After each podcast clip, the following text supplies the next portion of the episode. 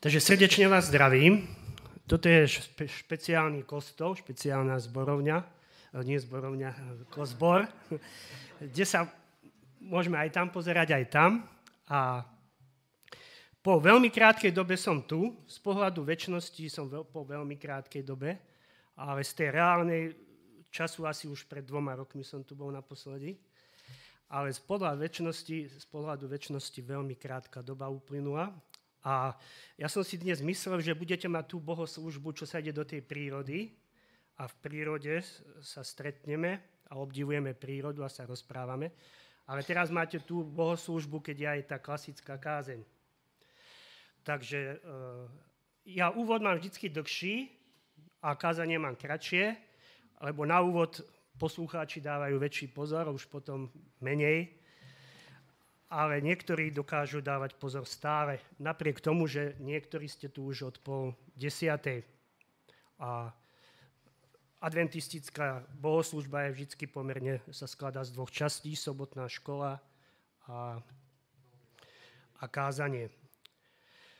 A niekde ešte aj po obede.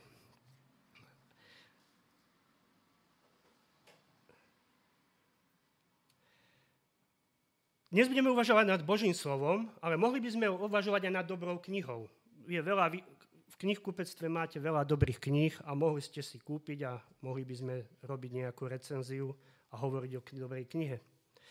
Taktiež by sme mohli hovoriť o slávnych ľuďoch, citáty slávnych ľuďoch, výroky, čo ja viem, od prezidenta Mandelu alebo od matky Terezy, ktoré sú veľmi užitočné a dobré.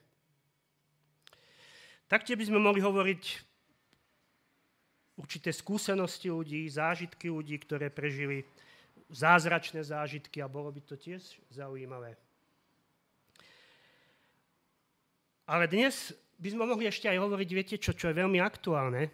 Mohli by sme hovoriť, či sa očkovať, či neočkovať, či nosiť rúška, či nenosiť rúška, či sa testovať, netestovať. To je veľmi aktuálne dnes a stáva sa z toho nielen politický problém, zdravotný problém, ale aj teologický v cirkvi a tiež sa to o tom hovorí. Ale dnes o tom tiež nebudem hovoriť na túto tému.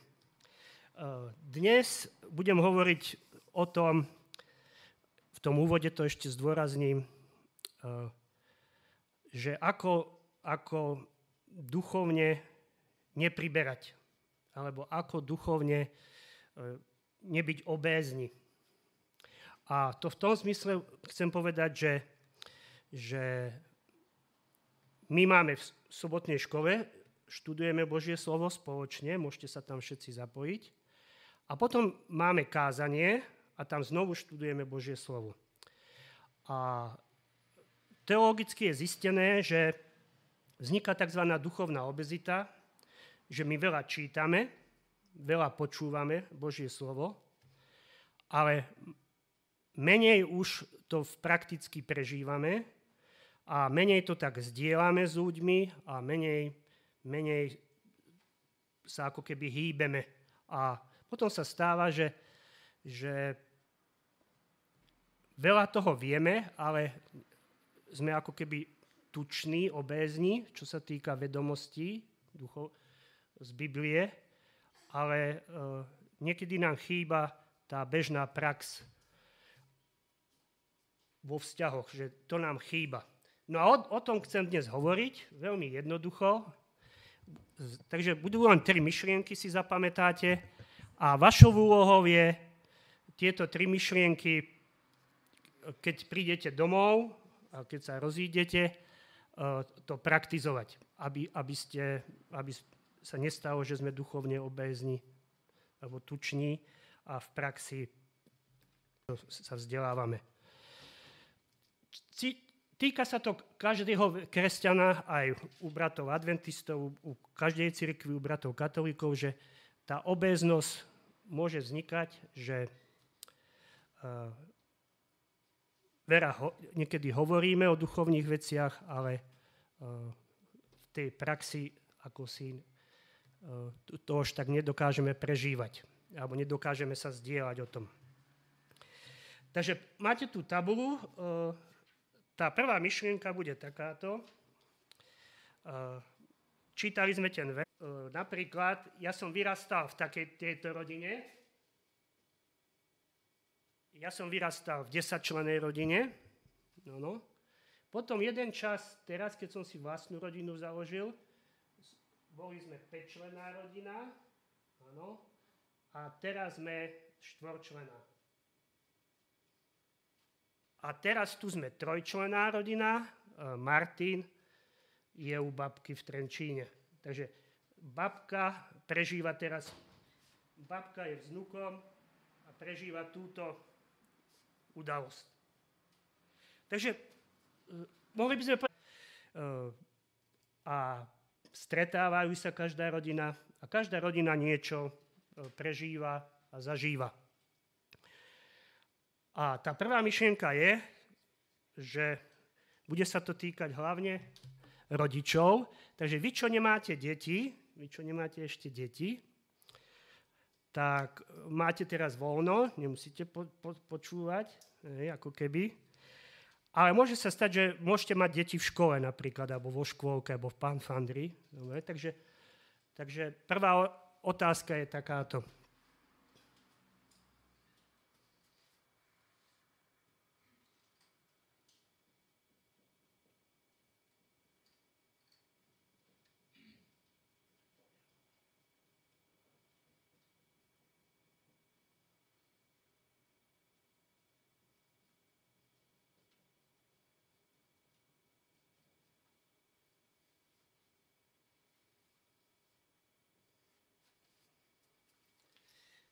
Takže prvá myšlienka je, ako vychovávate, ako milujete a vychovávate svoje deti. Alebo nemusí tam byť aj svoje deti. Niekedy si aj adoptujeme deti, alebo sú nám môžu byť pridelené, niekedy, keď je rodinná tragédia a zahynú rodičia a musí sa niekto starať, niekedy starí rodičia alebo príbuzní, alebo niekedy musia ísť aj do detského domova. Takže ako milujeme a vychovávame svoje deti. V súčasnosti je veľa kníh, ako môžete vychovávať. A môžete ísť do knihkupectva a naštudovať si to však. Ale väčšinou to tak robí sa, že my vychovávame tak väčšinou, ako sme boli my vychovávaní. Podvedome, či chceme, či nechceme, tak vychovávame, tak sa stáva, že niekedy niekoľko generácií sa opakuje, že starý otec, keď syn neposlúchal, dal za ucho synovi. Potom otec, keď mal svojho syna, keď neposlúchal, dal mu za ucho. A ten zase vnúk, keď vychovával svoje deti, dal za ucho. Nemali možnosť čítať knihy a videli to, takto robil otec, fungovalo to, takto sa vychovávalo. Ale teraz je trocha už ťažšie vychovávať. Možno v 18., 17.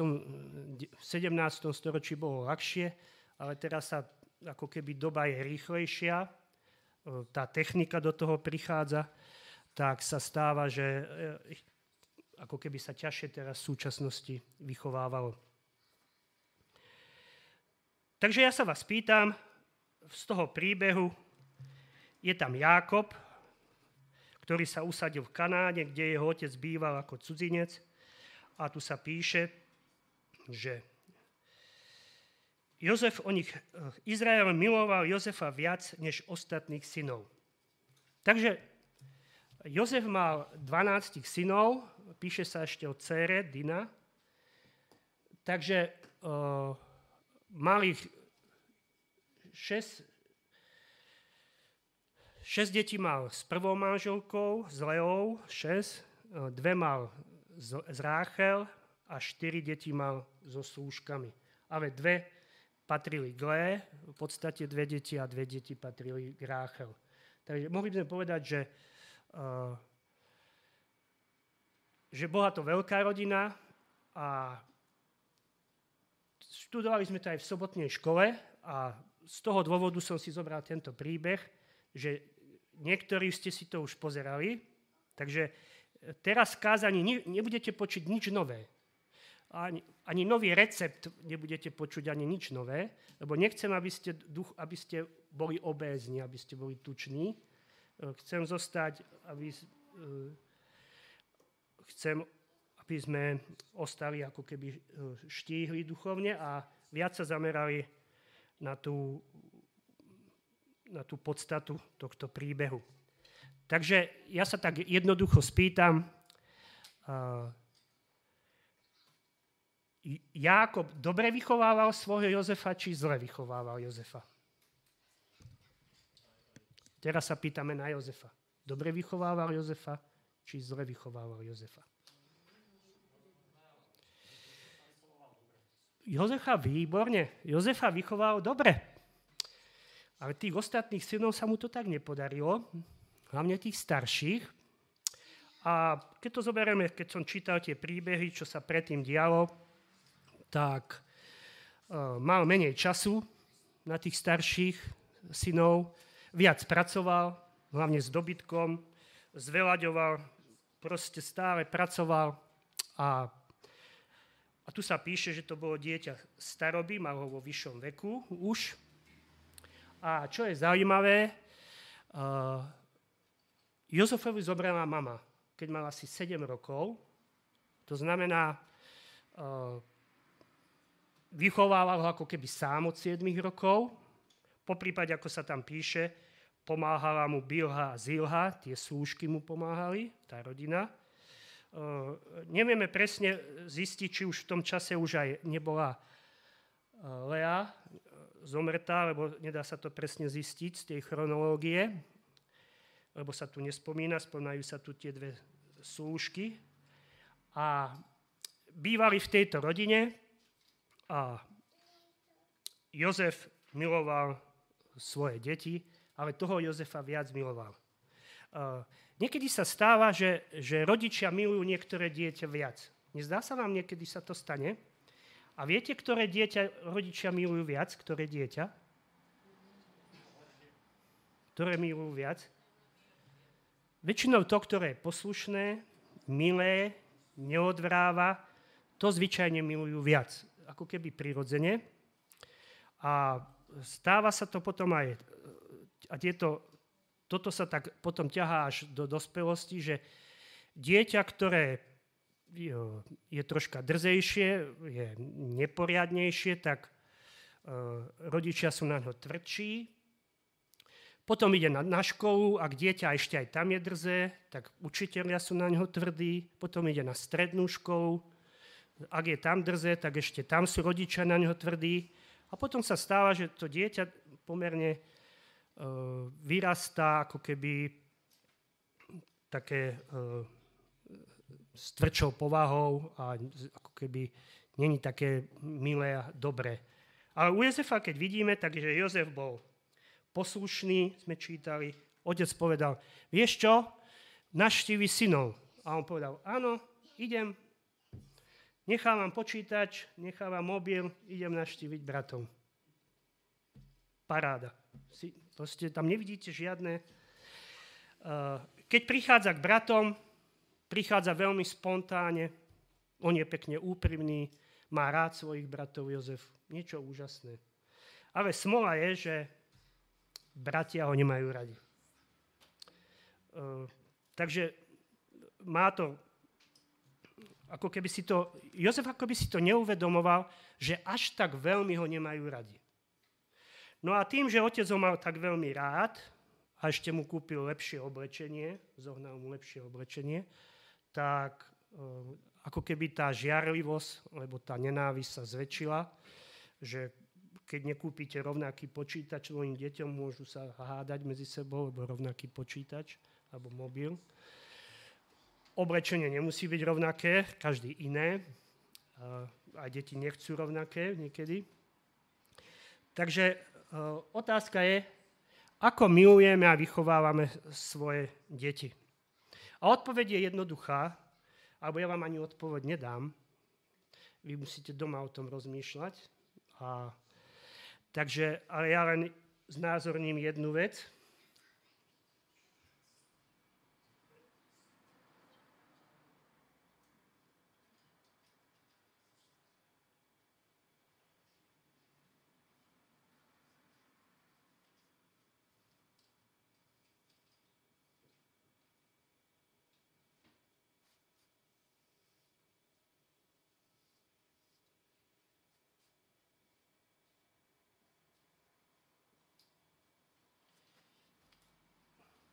Takže vychovávať máme s láskou, alebo z pohľadu Golgotského kríža, čo Ježiš pre nás urobil.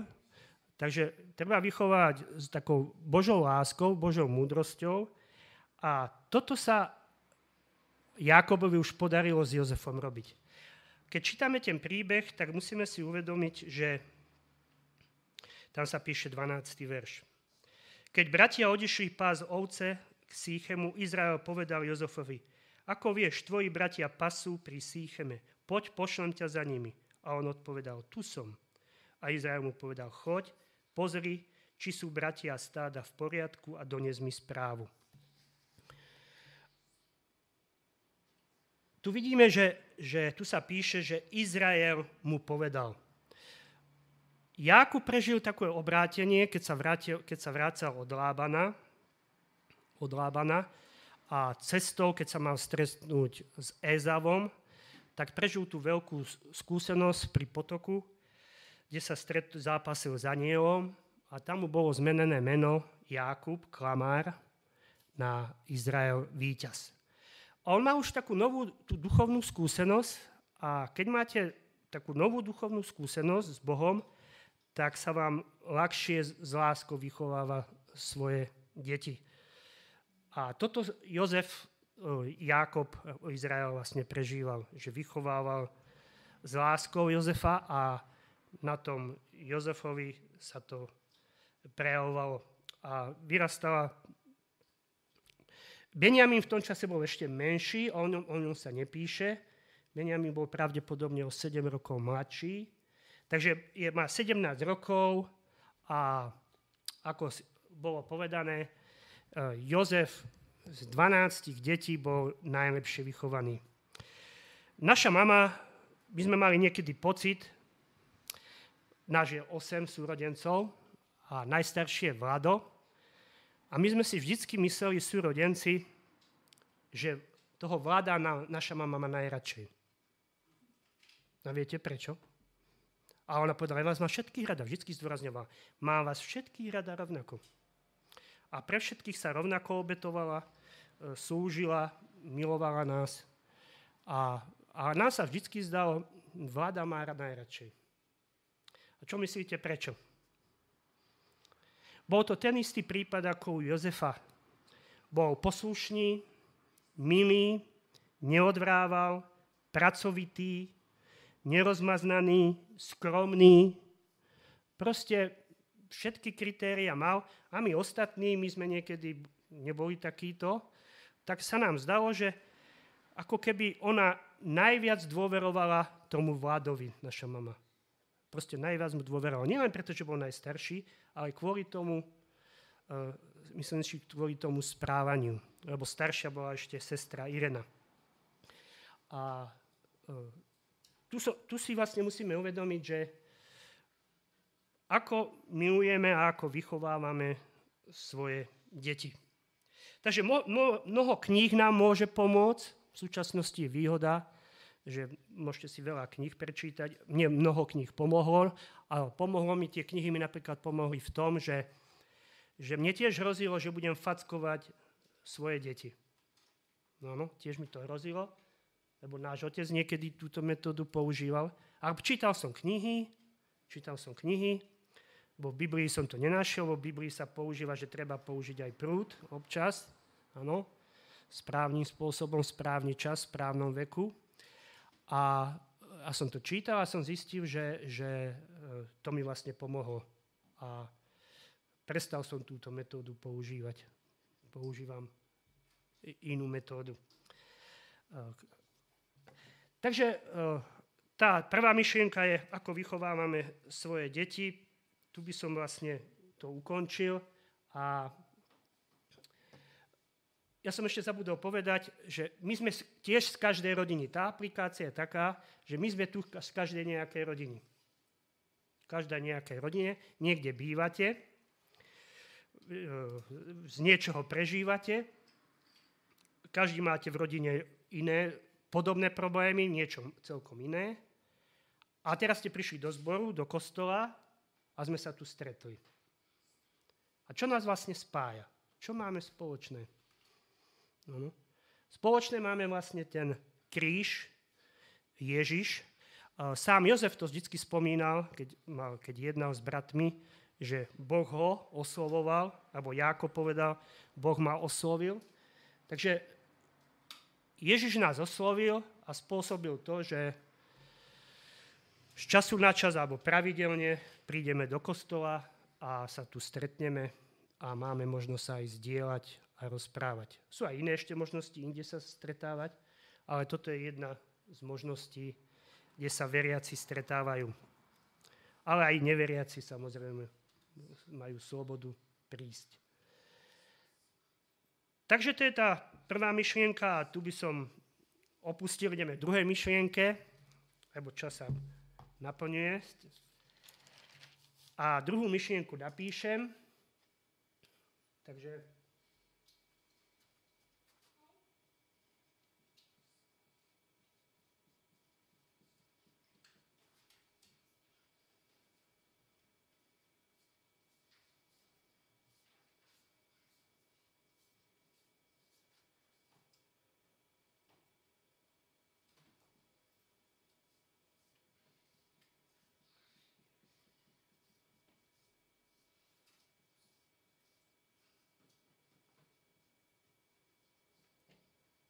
Takže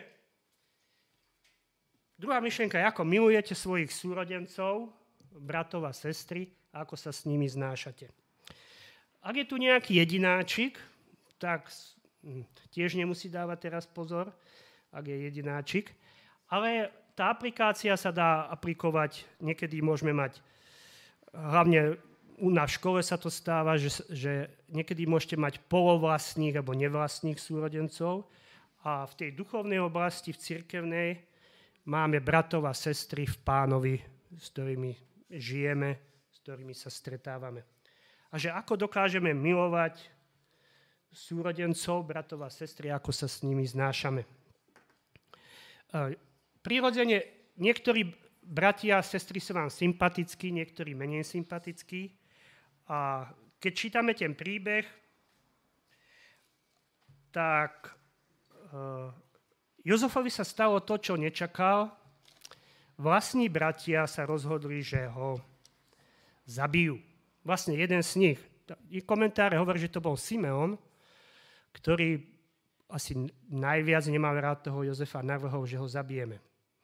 Našťastie bol tam Ruben, ktorý najstarší povedal, to preháňate, nič také sa nebude robiť. Dáme ho do tej cisterny, ktorá je prázdna a dajme ho tam zatiaľ a porozmýšľame, čo s tým, že neunáhlite sa. Tak ho hodili tam a poviazali ho, hodili ho tam, aby neušiel. A rozmýšľali, uvažovali.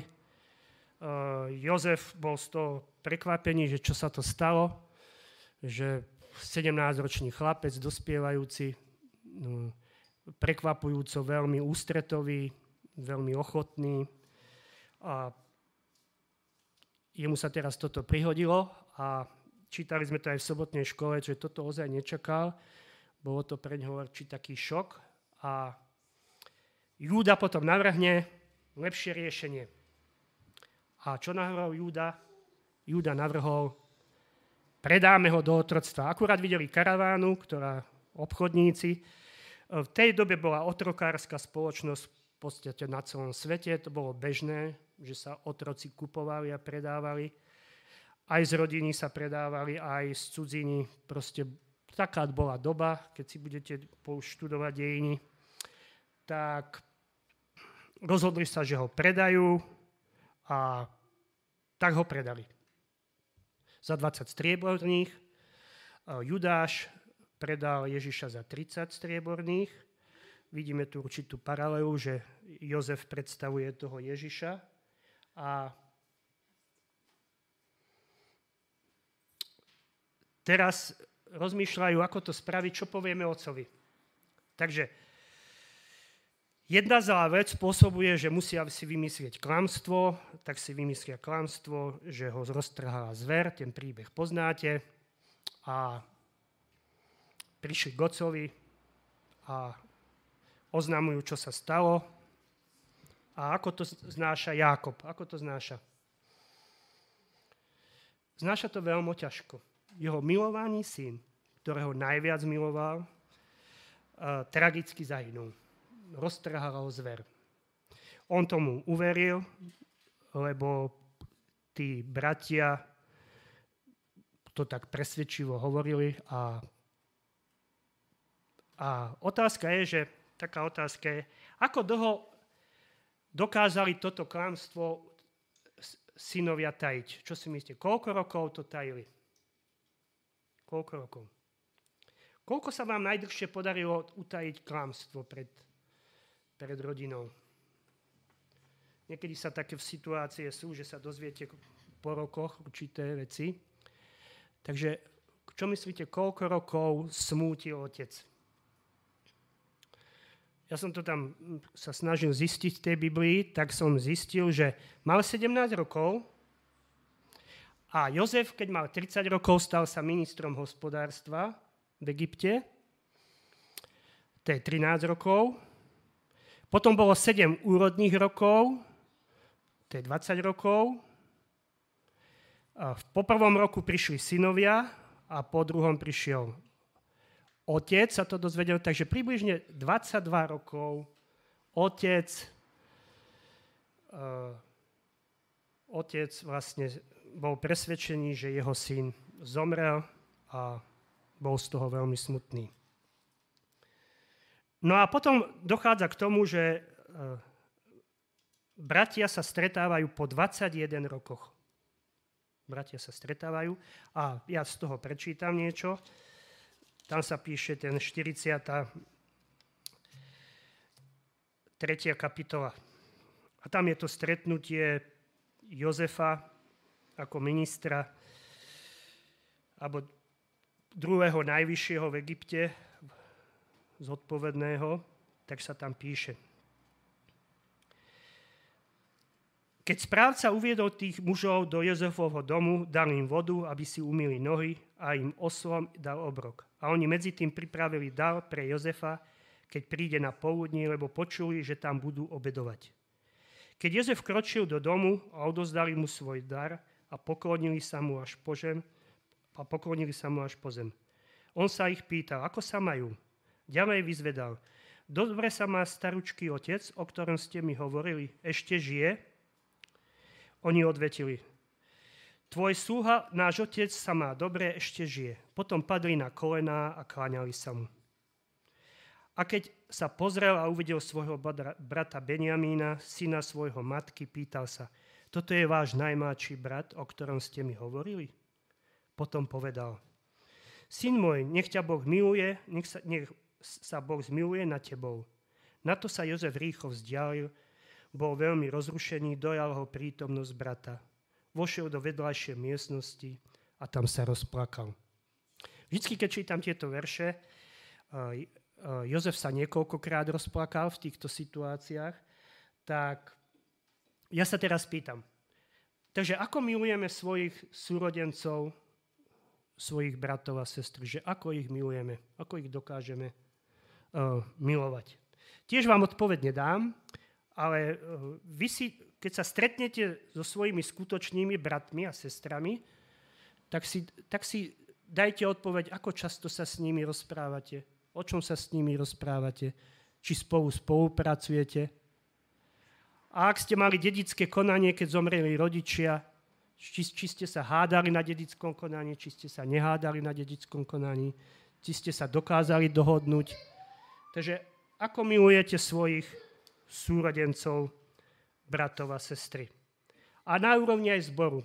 Ako dokážete milovať svojich bratov a sestry? Brat, ktorý má iný názor, napríklad na dnešnú situáciu, ako sa dokážeme znášať a milovať ich.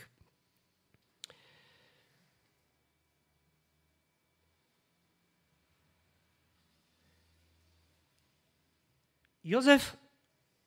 Tu máme také dve situácie. Jozef spoznal svojich bratov a bratia ho nespoznali. A tu je to zaujímavé, že to prvé obdobie, keď Jozef spoznal svojich bratov, oni ho ešte nepoznali, tak Jozef sa správal iným spôsobom, ako keď ho už spoznali, že to je Jozef. Tým, že ho nespoznali, že mal proste za tých 21 rokov sa zmenil a mal iný vizáž. Proste ho nespoznali, predsa to bolo veľa rokov. Takže Jozef sa správal, niektorí ste to aj spomenuli v sobotnej škole, sa trocha správal odmerane. Keď prežijete také sklamanie od svojich súrodencov, ano, máte radi svojich súrodencov a súrodenci vám ublížia, tak máte také sklamanie, tak potom sme opatrní a dávame si pozor. Tak Jozef je teraz opatrný a postupne zisťuje, ako to tam je. A celé 2 kapitoly o tom píšu, ako ich posiela hore-dole, ako vymýšľa, peniaze im vracia, potom im pohárda Beniaminovi. Potom je zaujímavé napríklad 40. som to tam pozeral, také napínavé to je, že najprv napríklad, keď chceli dať všetkých do väzenia na 3 dní a že budú vo väzení a potom si Jozef rozmyslel a povedal, nie, tak ja som si to rozmyslel, bude len jeden z vás vo väzení a viete, kto bol vo väzení? Simeón, ktorý ho chcel zabiť. Takže potom si rozmyslel, že jeden z vás tu ostane a vedel a chcel vyskúšať, že oni to nevedeli, čo sa tam deje. A Jozef vedel, že doma je ešte Beniamín, jeho mladší brat, a chcel vedieť, ako sa k nemu správajú. A keď im pristavil tú hostinu, im dal, tak Beniaminovi dali 5 krát viac. Áno, dali mu 5 nektariniek, alebo 5 ananásov, alebo 5 slivák. Oveľa viac, 5 zákuskov mu dali. A proste ako keby zisťoval, a tam sa to aj píše, že keď to roháček, tie nadpisy sú aj tí, tak to hovorí, že nadpis je Jozef skúša bratov. To je ľudský komentár, že Jozef skúša bratov. Jozef je opatrný. On zisťuje, či bratia sú takí istí, stále takí istí, či sú stále takí tvrdí a či aj k tomu Beniaminovi sú takí, ako boli k nemu a bratia ešte stále nevedeli, že Jozef žije.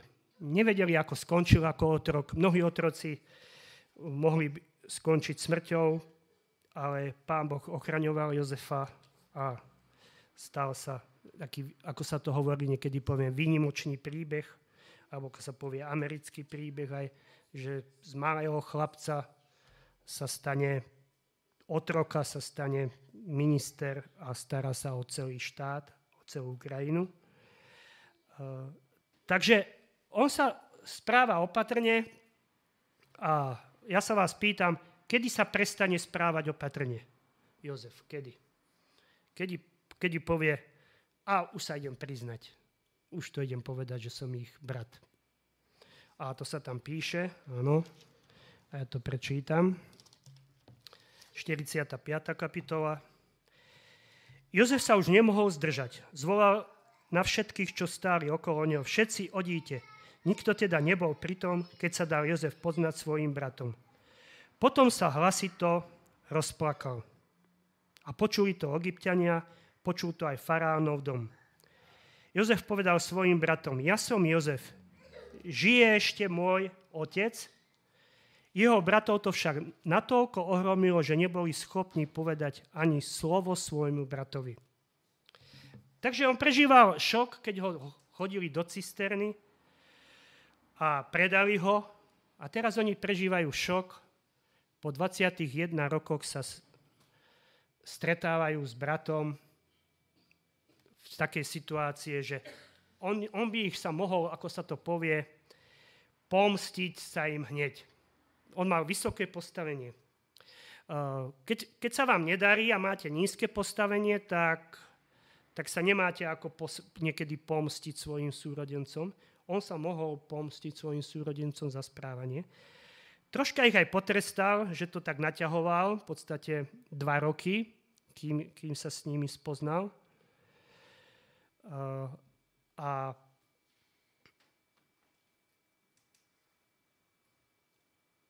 Jozef plakal. Ja sa spýtam, čo si myslíte, plakali aj oni? Plakali aj oni? Vždycky sa píše, že Jozef plakal. A tu by som dal taký tretí bod, tretiemu bodu, že čo sa vlastne stalo, čo sa máme naučiť z tohto príbehu biblického.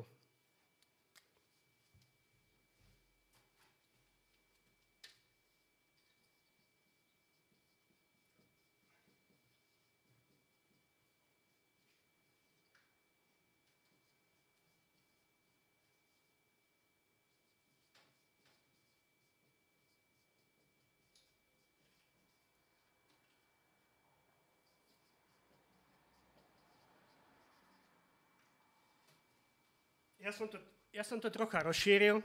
Ako odpúšťame rodičom, súrodencom a deťom? Poznám niektorých kresťanov, ktorí nedokážu odpustiť správanie rodičia, ako sa správali k deťom. Hlavne tí prísni rodičia.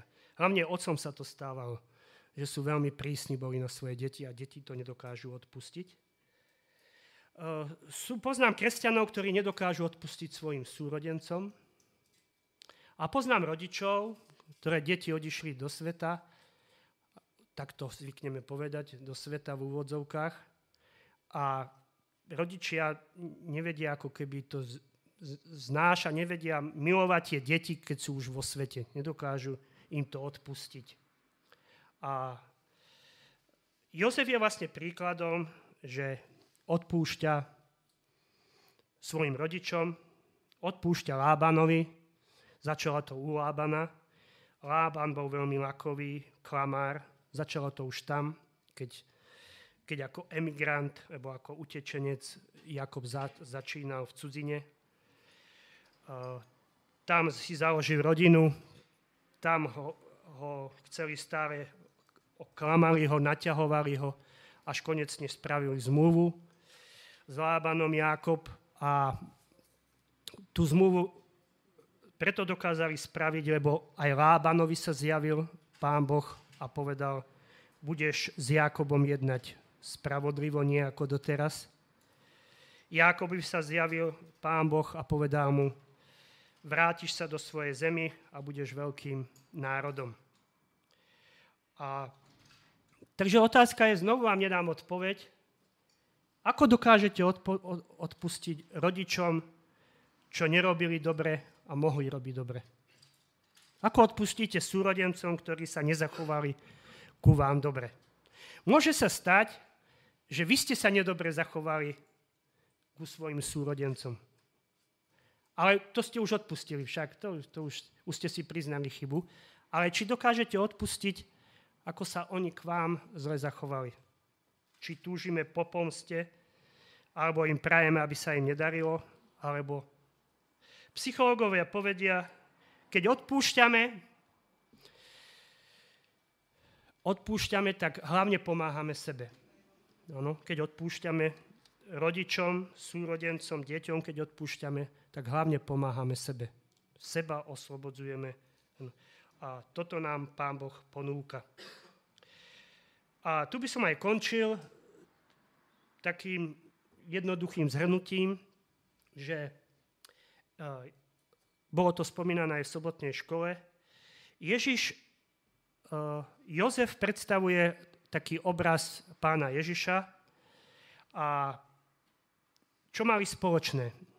Ježiš bol poslušný, konal Božiu vôľu, Jozef bol poslušný, bol milý, dobrý k ľuďom, Ježiš bol dobrý, milý k ľuďom, stále k učeníkom hľadal cestu, farizejom, zákonníkom, stále sa s nimi rozprával, hľadal, predstavoval im plán spasenia, aká je Božia vôľa.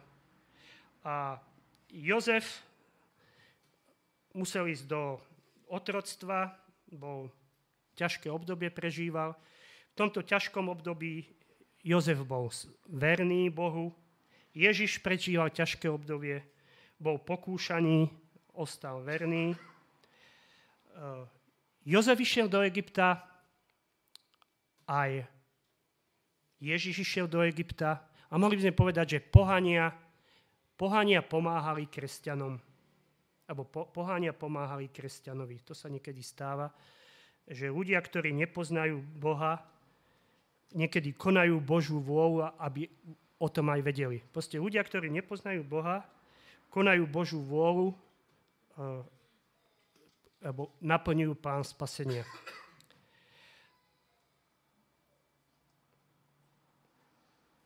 A takže Jozef odpúšťa svojim bratom a tam sa píše, že 50. kapitola a tam sa píše Jozefova veľkorysosť. Keď sa Jozefovi bratia uvedomili, že ich otec je mŕtvý, povedali si, len aby Jozef na nás nezanevrel a neodplácal nám za nám všetko, čo sme mu vykonali. Preto mu odkázali. Tvoj otec pred smrťou prikázal, povedzte Jozefovi toto. Odpust prosím svojim bratom prestúpenie, odpust teda prosím služobníkom Boha tvojho otca to prestúpenie, keď sa nad ich odkazom, a Jozef sa nad ich odkazom rozplakal.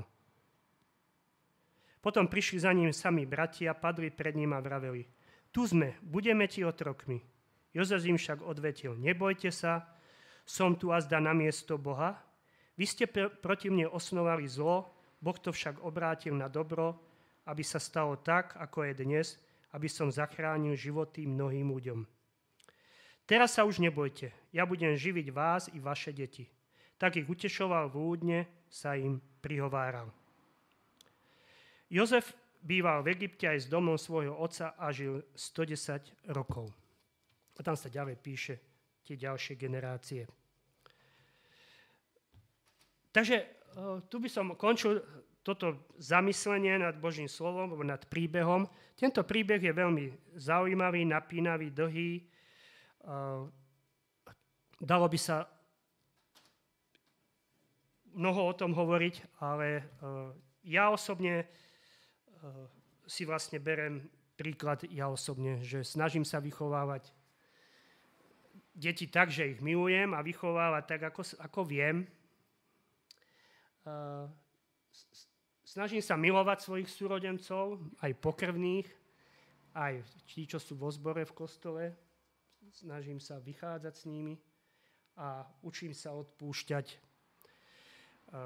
rodičom, čo nerobili dobre, som im odpustil, súrodencom odpúšťam, ale aj deťom odpúšťam a niekedy ja si priznávam chybu, čo nerobím dobre. Napríklad u toho najstaršieho syna si uvedomujem, že som mnohé veci zanedbával, ako Jákob zanedbával pri tých starších synoch, tak som mnohé veci zanedbával, lebo človek nemal také skúsenosti ani také poznanie, ako človek môže mať. Takže chcem vyjadriť vďačnosť a prajem vám, aby ste, keď ste sa dnes nič nové nedozvedeli, žiadny recept ste nedostali, nič nové, ale aby ste prežívali tieto tri veci, že budete milovať svoje deti, vychovávať ich, budete milovať svojich súrodencov a budete odpúšťať rodičom, súrodencom a svojim deťom. A toto, aby ste v praxi prežívali a z toho, aby ste sa radovali v živote. Amen.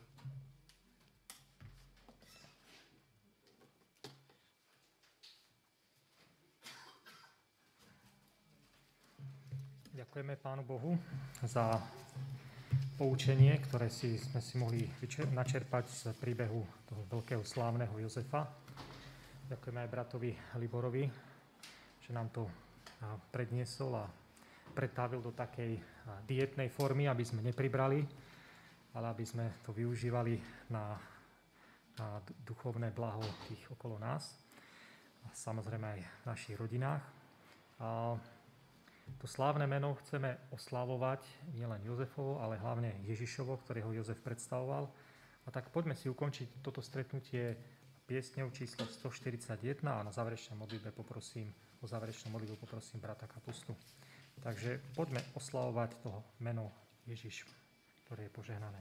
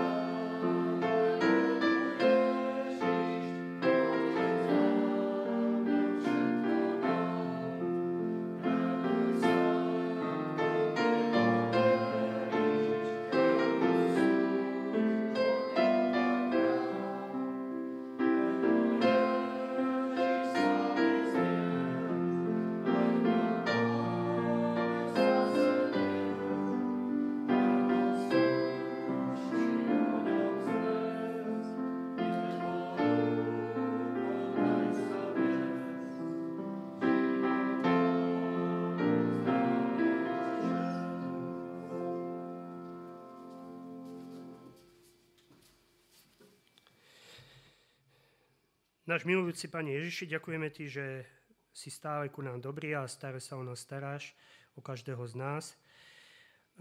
Ďakujeme Ti, že nás vedieš, že chceš, aby viac ľudí ťa spoznalo, aby viac ľudí sa zbavilo predsudkov a nemalo falošné predstavy o Tebe. Ty chceš, aby sme v tomuto pomáhali ako Tvoji učeníci, daj, aby sme ťa vedeli správne predstaviť, aby sme dokázali milovať a vychovávať svoje deti, aby sme dokázali milovať a správne jednať so svojimi súrodencami a aby sme dokázali odpúšťať našim rodičom, našim súrodencom a našim deťom. Daj, aby sme boli citliví, čo sa deje, vnímaví a aby sme sa dali viesť stále Tvojim duchom. Amen.